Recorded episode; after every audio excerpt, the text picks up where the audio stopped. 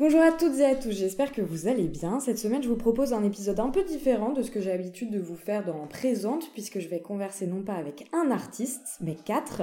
Aujourd'hui, je suis au Houloc avec Jean Clarac, Lénie Ribéré, Mathieu Rocchini et Romain Vicari.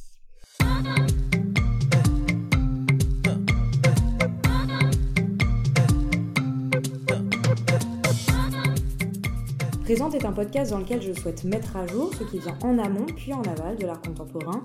Mes questions portent donc rarement sur les œuvres en elles-mêmes, mais davantage sur toutes les réflexions et les doutes qui gravitent autour de celles-ci. Car ici, je m'intéresse d'abord à la manière dont la vie de mon invité impacte son travail, puis à l'inverse, à la façon dont son travail vient impacter sa vie. Dans Présente, j'essaye de mener les conversations comme j'ai l'habitude de le faire en tant que critique d'art dans les ateliers d'artistes ou à la terrasse des cafés, sauf qu'ici nous sommes enregistrés et vous avez la possibilité de tout écouter. Si nous sommes si nombreux et nombreuses aujourd'hui, c'est pour parler de l'exposition Boys Don't Cry que j'ai eu le plaisir d'organiser avec ces quatre artistes dans le cadre du cycle Rebelote.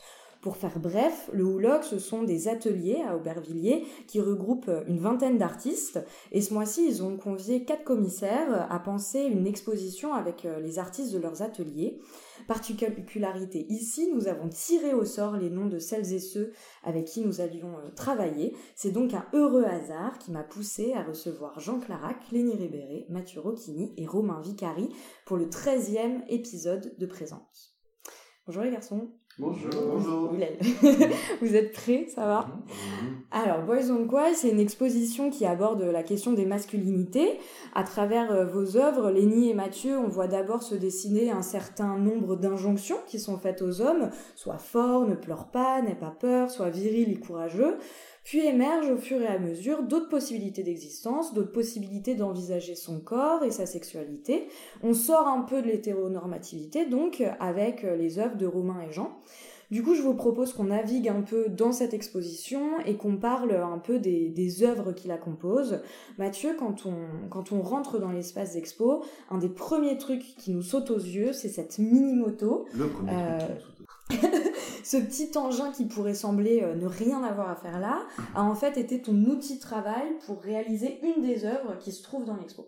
Exactement, oui. En fait, il s'agit d'une mini-moto, mais ce qu'on appelle euh, une pocket bike, Mhm. ce qui était très très à la mode il y a une dizaine d'années en fait. Ce sont des petites motos, euh, mais réellement des motos euh, miniaturisées, mais avec un vrai moteur thermique, donc c'est un 50 cm3, et c'est vrai que ça envoie quand même de la gouache. Et ces petites motos, euh, en fait, pour la petite histoire, il y a de ça une dizaine d'années, du coup, je me suis retrouvé à la foire du trône un jour, et il y avait un stand avec un, un forain qui, euh, ce qu'on pouvait y gagner, c'était justement des pocket bikes. Mhm. Et il y avait des petites tables en, en verre rond, et le but du jeu, c'était de lancer les pièces de 1 euro. Et si tu arrivais à laisser ta pièce sur cette table-là, tu repartais avec une pocket bike. Ce qui fait que, ouais. Et le type y arrivait forcément à tous les coups, tu vois, le forain. C'était génial, quoi. Du coup, je me suis entraîné pendant une semaine chez moi sur une table pour y arriver et Ouais. tout. J'ai mis 20 euros de, de, de pièces de 1 euro. Je suis retourné sur le stand. Et malheureusement, c'était un échec cuisant. Mais du coup, j'ai toujours eu l'idée de, de- d'avoir cette petite moto. Et puis finalement, après, au fur et à mesure de ma pratique, ça a évolué sur d'autres, médiums. Et, euh, et j'ai eu l'occasion maintenant, avec Le Bon Coin ou d'autres, d'autres trucs du genre, de, de, de pouvoir acquérir cette petite machine. Et du coup, en faire un usage totalement différent. Oui, parce que là, du coup, ça devient presque un pinceau, quoi. Exactement, ouais. C'était essayer d'écrire, en fait, euh, de laisser une empreinte sur... Euh, bah, on va essayer d'être assez descriptif, du coup, parce que euh, pour nos auditeurs et auditrices... Oui, ils viendront à l'expo. En fait, c'est des dérapages euh, qui sont faits avec cette petite moto, mais qui du coup, pour le coup, est plus accessible. Donc, on arrive à dessiner, même si l'engin est assez puissant et assez lourd. L'idée, c'était de, au préalable, donc j'avais peint une sorte de panneau, en fait, Mhm. À la bombe de peinture pour avoir une sorte de ciel un peu comme ça, évanescent, Euh, quelque chose qui, à mon goût, était très beau et venir en gros le, le, le saboter en, avec ce genre de dérapage, quoi, Euh, fait avec cette petite moto, donc quelque chose de complètement brutal et finalement assez précieux dans, dans, dans l'idée de, de l'outil. Et ces dérapages, on appelle ça en anglais des burns. Mhm. Du coup, par rapport aussi à la thématique de l'expo, il y a quelque chose qui est assez Ouais. rigolo, parce que burn, B-U-R-N, Mhm. B-U-R-N, devient un peu burn en français, donc euh, il y a une corrélation, on Ah, va t'es dire. pas c'est bon, c'est marrant, je l'avais pas du tout celle-ci. Mais donc voilà, ouais, c'était un peu cette idée de, de rompre et de, de, de vandaliser aussi. euh, Et, et ce côté un peu viril, un peu costaud, où on voit euh, des mecs avec des gros bras faire des trucs Eh oui. de bonhomme, etc.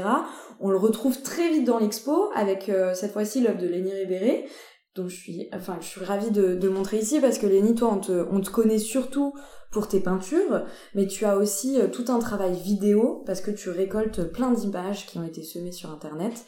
Là, ce sont des vidéos que tu as trouvées et elles sont pas toutes jeunes du tout ces vidéos. Non, c'est vrai que moi j'ai un travail qui est essentiellement basé sur l'image et j'ai mhm. toujours euh, dans un premier temps besoin de recherche, euh, ça peut être des images de toute origine et de toute époque.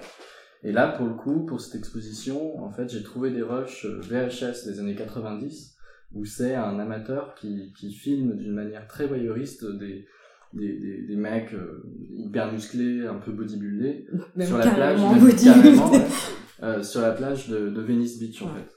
Et c'est, je suis parti avec 12 heures de rush et je, je, suis allé compiler, trier pour faire une sorte de petit zapping euh, assez rapide, de petites séquences un peu drôles, euh, que j'ai replacé pour l'exposition sur un panneau publicitaire, en fait un panneau LED, donc avec beaucoup de pixels et une image euh, très vive, avec des couleurs très flash. Et euh, en fait, il y a toujours un côté un peu social et anthropologique quand j'utilise des images. Et là, pour le coup, euh, il y a vraiment l'importance en fait du, du, contexte premier de ces images. le fait que ce soit Venice Beach, déjà, c'est un haut lieu du culturisme mhm. qui est très connu pour ça. C'est aussi maintenant aujourd'hui une sorte de spectacle sur la plage, de parade. Il y a un truc il y a un truc un peu un peu ambigu un peu ridicule mm, là-dedans je trouve. Mais assez tendre aussi d'ailleurs je trouve. Assez tendre euh, bah en fait tendre dans le côté où le culturisme c'est pas c'est pas le but de l'épreuve de force tu vois. C'est vraiment le côté concours de beauté se montrer. C'est le, le, le, corps objet euh, comment euh, est-ce qu'il est il devient un produit de consommation de mm, désir comment ça devient une sorte de sexualité et là le fait qu'en fait ces mecs qui paradent, qui dragouillent un peu sur la plage, euh, le fait qu'ils soient filmés à leur insu, avec un truc voyeuriste, bah il y a un peu ce côté de, de retournement, quoi. c'est chasseur chassé. voilà. Mais là, c'est vraiment le corps, le corps, euh, ouais, sujet de désir, que je trouve mm-hmm. assez, assez drôle. Donc en fait, l'œuvre, elle s'appelle du coup euh, Beefcake. Mm-hmm. euh, parce que il y a toute cette ambiguïté. Beefcake, c'est une expression anglaise qui signifie un peu euh, mec balèze, mm-hmm. monsieur muscle. Ouais très assez vulgairement. Et en même temps, bah, il y a ce côté pièce de viande, quoi. Pièce de jambon. Euh, mm, mm, mm, voilà. Donc c'est un peu ça. C'est... Et il y a aussi un jeu par rapport au fait que ce soit euh, justement sur un, un panneau publicitaire, quoi. Oui, bah en fait c'est ça. C'est c'est aussi, euh, moi je mets toujours un peu en rapport à l'espace, l'association qu'il peut y avoir dans les œuvres dans une exposition. Et là en fait ce panneau de pub, vu qu'il est très pixelisé, euh, plus on se rapproche, plus ça nous pique les yeux et plus moins on distingue finalement une image et plus on recule, plus on distingue des corps plus nettement. Donc en fait, cet objet de désir, faut reculer pour pouvoir mieux le voir et l'apprécier. Et plus on se rapproche, plus plus on est cramé quoi. Mm, mm. Et c'est une œuvre qui est, qui est très drôle en soi parce qu'il y a quand même un truc qui est un peu de l'ordre du ridicule, mine de rien, euh, quand, on, quand on voit ces mecs super costauds qui se pavanent euh, le torse bombé sur la plage. Mmh. Cet humour, euh, il est présent également dans une seconde œuvre de Mathieu, donc en rebelote, je me tourne vers toi. Cette œuvre, elle, s'appelle Perpète, et alors là, c'est 4444 petites bistouquettes, comme tu les appelles, qui, que tu as réalisées en vidant un stylo quatre couleurs. Euh, en le vidant, pas réellement, non. En fait, on peut. Dire. ouais, non, non, on peut en dessiner beaucoup plus que 4444, mais 4444 par planche. Euh, comment expliquer ce projet? Ça part un peu vraiment des codes de l'enfance, enfin, qui est aussi une inspiration euh, un peu omnisciente, je sais pas si on peut dire ça comme ça, mais dans mon travail, mhm. où du coup, ouais, ça tourne vraiment autour de la naïveté et l'enfance permet ça un peu une sorte de, de liberté sur, euh, sur la pratique, parce qu'à cet âge-là, on fait les choses sans, sans, sans le regard à l'autre, en gros. Du coup, il y a un truc très naïf et aussi très brutal, très, frontal et très tendre, euh, qu'on perd en grandissant, malheureusement. Et du coup, euh, sans se rendre compte de ça, du coup, bah ouais, moi je suis passé aussi bah, par la case enfance, et avec la relecture euh, de, de mon expérience aujourd'hui, bah, je m'arrête sur des petits fragments de mon quotidien de l'époque, de l'époque, qui sont aussi un peu ceux de tout le monde, dont euh, ces petites euh, quéquettes qu'on dessinait euh, sur un coin de table de manière un peu irrévérencieuse comme ça, et qui pour le coup étaient totalement aussi asexuelles, c'est-à-dire que ça concernait les filles comme les garçons d'ailleurs. Et quand on se faisait prendre par l'instit, bah, on avait une heure de colle, quoi. Donc le projet se tournait autour vraiment de ce format de punition que je m'inflige aujourd'hui à plus de 30 ans, où je les dessine un peu comme un, prisonnier compterait ses jours en prison, de manière donc très punitive, jusqu'à les recouvrir totalement pour qu'elles deviennent en soi aussi invisibles, quoi. Euh, d'effacement, quoi, en gros. Et du coup, il y en a 4444 par planche, euh, bah, pour créer aussi un peu ce côté performatif et vraiment punitif, et aussi pour avoir la même densité sur chaque planche, parce que l'idée c'est de se servir du bic 4 euh, couleurs qui nous accompagne durant toute notre enfance, toute notre scolarité, et de pouvoir euh, complètement faire les, toutes les combinaisons qui sont possibles de faire avec ce, ce 4 couleurs, au total 15. Voilà, le, mhm. projet, le projet sera fini quand les 15 seront accomplis, en mélangeant les, couleurs. Et du coup, les 4444 permettent justement d'avoir un peu la même densité sur chaque euh, dessin sur chaque planche. Euh, voilà, donc c'est encore aussi quelque part un peu euh, similaire au premier projet des, des, Burns, plus dans le sens où il y a encore une question d'échelle aussi quelque part quoi. une citation de Jonathan Swift que j'aime bien, qui le mec qui écrit l'univers, mhm. qui disait qu'on dessinait toujours les éléphants plus plus petits que nature et les puces toujours plus grandes. Et c'est marrant parce que cette œuvre, du coup, que tu as commencé il y a, il y a quelques années, mm. c'est une œuvre qui devient terriblement actuelle aussi, parce qu'en 2019, euh, il y a eu, euh, il y a deux activistes euh, féminines qui ont essayé de, de, qui ont commencé, en fait, à, à proposer à des gens de, dessine-moi une bite, vas-y. Et évidemment, tout le monde, jusque-là, tout le monde s'en sort. Et ensuite, demandé de faire le, la même chose avec un clito. Et ben, moi-même, par exemple, j'étais infoutu de dessiner un clito. Enfin, je sais pas si c'est votre cas, mais euh... et donc en fait, on s'est rendu compte que même si dans les livres au collège on aborde la sexualité euh, euh, chez, les, chez les humains, en fait, il n'y avait aucun schéma de clitoris. Alors que c'est quand même l'organe féminin, quoi. et euh, du coup, c'est moi aussi, ça m'a fait. Enfin, ton œuvre m'a tout de suite fait penser à ça, et il y a aussi une espèce de d'omnipotence aussi de de, de, de l'homme, en fait malgré toute la tendresse, etc., de, ton œuvre. Je trouve qu'elle entre du coup très bien dans, mmh. dans cette exposition. Et vos œuvres, donc euh, Mathieu et Lénie, même si dans l'exposition, elles nous permettent d'aborder la question des injonctions qui viennent motiver une certaine oppression de l'homme sur la face, femme, mais aussi de l'homme sur lui-même, elles revêtent une certaine légèreté, donc euh, euh, elles sont aussi très drôles. Elles créent également un terreau fertile pour qu'émergent d'autres masculinités, peut-être plus saines, en tout cas débarrassées des injonctions à tendre vers des corps et des sexualités moins hégémoniques et, et normées. Romain, on montre une de tes sculptures dans laquelle on devine un, corps. Ce corps, il a une, position qui propose une certaine plasticité des êtres et surtout un genre beaucoup plus fluide.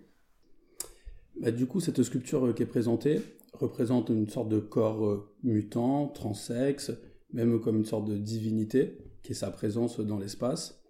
Euh, de mes origines aussi brésiliennes, il y a un côté très anthropophage dans mon travail que j'essaie aussi de mettre en avant avec ces fragments corporels. Dans ce cas précis, du coup, c'est un ami à moi, euh, danseur, euh, qui a été moulé, donc une empreinte de son corps, avec le sexe rentré à l'intérieur des fesses pour donner justement cette ambiguïté, cette, euh, étrange forme à la fin qu'on n'est pas habitué justement à voir, ou en tout cas qui n'est pas dans le code dès le début. Et je voulais justement mettre en avant cette carcasse, ce fragment de corps, comme une sorte de divinité, avec pas mal d'éléments euh, floraux, euh, des, euh, en tout cas des sortes de bijoux, pour donner un côté précieux aussi à cette personne. Elle aussi a un côté, elle aussi elle danse un peu dans l'espace, on a l'impression que, qu'elle est une sorte de danseur, de danseuse, on ne sait pas trop. Et je pense que l'objectif était justement ça, de, de ramener cette ambiguïté, de confronter ces formes qui ne sont pas du tout liées les unes aux autres normalement. Et cette préciosité, elle se retrouve aussi dans les mains qui viennent comme ça ponctuer ça et là l'exposition aussi. Voilà, les mains euh, peuvent aussi faire penser justement à une déesse qui a plusieurs mains, tu vois, que ce soit Ganesh ou d'autres déesses plutôt afro-brésiliennes comme Iemanjá par exemple. Et elles viennent aussi exactement ponctuer l'espace euh, comme, comme des points rouges. Et elles ont un côté aussi très cher, hein, avec cette couleur rouge. Il y a aussi de l'or qui est mélangé à la résine, donc aussi encore ce côté précieux, en tout cas de l'objet, un peu pimpé même, je dirais. Et les perles et les colliers, qui font aussi référence, euh, en tout cas, à une religion, à un mysticisme qui peut avoir euh, dans ces personnages, en tout cas. Qui font penser à des sortes de, de chapelets presque. Ouais, mm. ouais. Et les mains ont été les mains euh, de Clara, qui est une jeune fille qui m'aide en ce moment à travailler dans l'atelier. Donc voilà, il y a un corps d'homme et deux mains de femme qui sont mélangées. C'est la seule nana dans l'expo, du coup. On peut voir ça comme ça. à l'inverse euh, de ta sculpture, Romain, qui est assez euh, imposante dans l'exposition, on découvre une toute petite sculpture de Jean, on connaît bien tes formats, qui euh, montre deux petites fesses, desquelles s'échappe une perle. ça, c'est une pièce que j'ai commencée il y a quelques années et qui part en fait de la perle. J'avais acheté la perle en premier, j'avais trouvé que c'était un objet extrêmement érotique euh, et, j'avais voulu travailler avec un matériau que j'avais découvert en bijouterie qui s'appelle euh, la tagua, qui est un ivoire végétal. Et j'ai voulu faire euh, un objet qui ressemble à un netsuke. Les netsuke étant des pièces de l'habillement japonais masculin, qui sont des objets souvent très étranges, qui mesurent entre 3 et 7 cm. C'est une petite chose et qui sont euh, qu'on connaît dans les musées, euh, en, du moins en, Occident, c'est des, pièces de musée qui sont sur des étagères.